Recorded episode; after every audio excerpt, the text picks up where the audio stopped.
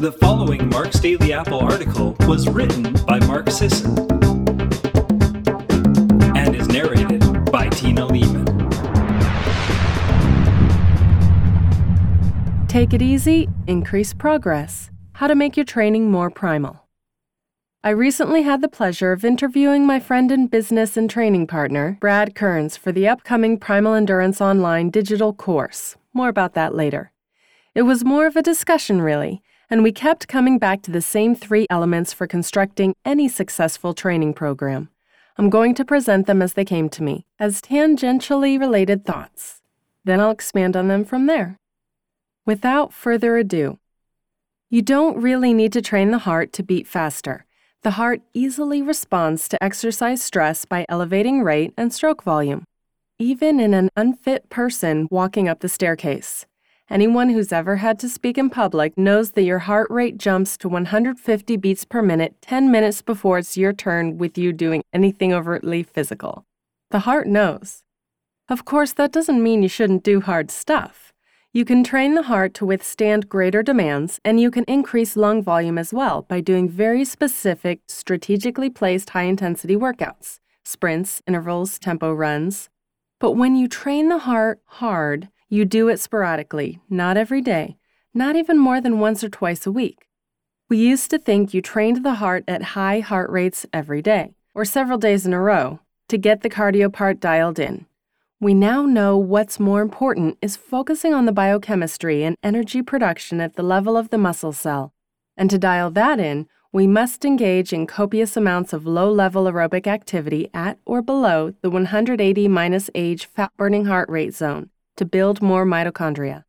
The more mitochondria you build at the muscle site, the more efficiently you produce energy, and the less you have to rely on your heart pumping faster and harder, and in so doing, risking all the fallout high stress hormones, decreased immunity, burnout, injury, etc. With more available mitochondria turning fuel into energy, each pump is more efficient. You don't need to train the brain to suffer. The brain will be ready to suffer when it's asked to. This is the fight or flight response, after all. Suffering is overrated. We're set up to respond to stressful situations with a flood of hormones that support and enable a suitable response.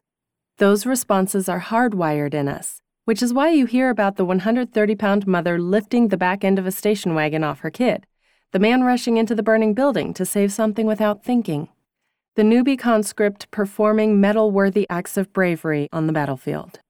They didn't train for those specific situations, they rose to the occasion. Those responses don't go away because we don't train them three times a week. And if you're not competing, why suffer? I get climbing Mount Shasta with your pals on a long weekend.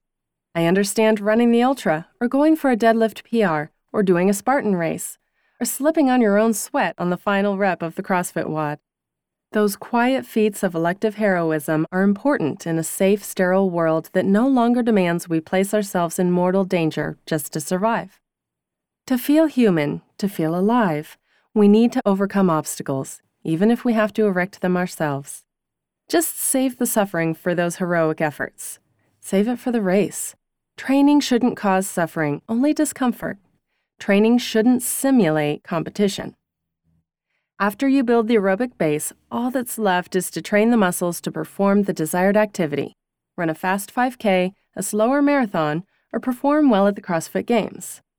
First, you build the aerobic base, or actively pursue it, and then you train your muscles for the desired activity. As it turns out, skeletal muscle fiber physiology dictates this training approach. There are two primary types of muscle fibers slow twitch and fast twitch. Slow twitch muscles aren't very exciting. They contract slowly, making them perfect for aerobic, everyday activities like walking, controlling your posture, standing up from a chair, gardening, shopping. Anything you do without being out of breath utilizes slow twitch fibers. Fast twitch muscles contract quickly and are used to perform high intensity explosive movements like sprinting, jumping, throwing, and lifting. Some of us have more fast twitch muscle fibers than others, while others trend towards slow twitch dominance. But the fact remains that everyone has and needs both types. Slow twitch fibers recover faster than fast twitch fibers, which is why we should walk but not sprint every day, garden but not squat heavy every morning, and do housework but not run a 5K daily. This physiological reality that sans external aids, slow twitch fibers can handle more frequent utilization underpins the primal blueprint fitness and primal endurance. A ton of slow, easy movements, walks, hikes, light runs, interspersed with infrequent bursts of intense activity, strength training sessions, sprinting, CrossFit workouts, race pace runs, really does get you stronger, fitter, and faster, while allowing ample recovery for the muscle fibers used in each session. Training those slow twitch fibers through aerobic base building isn't only for endurance athletes. When you build a base, your cardiovascular system will grow and adapt and become more efficient at shuttling blood and oxygen to your tissues, aiding in recovery and performance. Your muscle fibers will have more mitochondria willing and able to do their bidding, and any type of training becomes more fruitful, more productive, and easier with more cellular power plants at your disposal. That's why aerobic base is so crucial. It builds those mitochondria that power your efforts and turn fat into fuel. Sprinters need an aerobic base. Lifters need an aerobic base. CrossFitters need an aerobic base. To get the aerobic base, you need to take it easy. Go slow and go long. I've said it before and I'll say it again because people never believe me. Make your long workouts longer and easier. I can already sense the emails coming in. What about breakthrough workouts? According to the post I wrote on breakthrough workouts, there's real value in pushing past the sticking point, in going harder, farther, and faster than you ever have before. Breakthrough workouts are extraordinary efforts that produce psychological and physical training effects, building mental and muscular toughness with lasting benefits for your performance. But breakthrough workouts are few and far between by design. They only work when laid atop a foundation of regular, consistent training sessions. But the pros, Sisson, the professionals aren't taking it easy. They're leaving it out on the track, in the weight room, on the court, etc., every single day, right? The pros do a lot of things wrong. They get away with it because they're the pros. They often have superior genetics that allow quicker recovery and resistance to injury. They know their way is correct because it's how everyone who came before them have always done it. They've also got their egos to contend with the need to be tougher and put in more miles every week than the other guys. It doesn't mean it's optimal. There's little doubt in my mind that the ultramarathoners I know who insist on doing all day hard runs every weekend in preparation for the Western States 100, a 100 mile ultra run through the Sierras at the end of June that draws out the best of the best would be better off sleeping in and doing an easy, longish jog three quarters of the time. Besides, the professionals are coming around to smarter, more sensible training.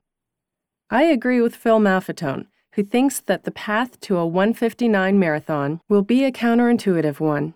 Once the elites start training less and going easier, they'll break the record. Ego is a mighty dragon. It's time to slay it. So I'll end with an ask. I want everyone to try something new and a little counterintuitive the next time they have a hard workout session. Quit while you're ahead. Cut it in half. Drop the weights. Don't finish the WOD. Keep up the intensity, go hard, just not for so long. If you're running hill sprints, don't go till you puke. Leave a little in the tank. If you're mentally preparing for CrossFit WOD after you get off work, maybe Fran Maybe AMRAP clean and jerks of varying weights in 20 minutes. Plan to cut the session in half. If you're doing a tempo run in preparation for a race, maintain the pace but cut the distance in half. Don't run a facsimile of the race. What you notice is that cutting your hard workouts short end up making them harder, more intense, and wait for it, more effective. You lift heavier weights and the reps feel more smooth.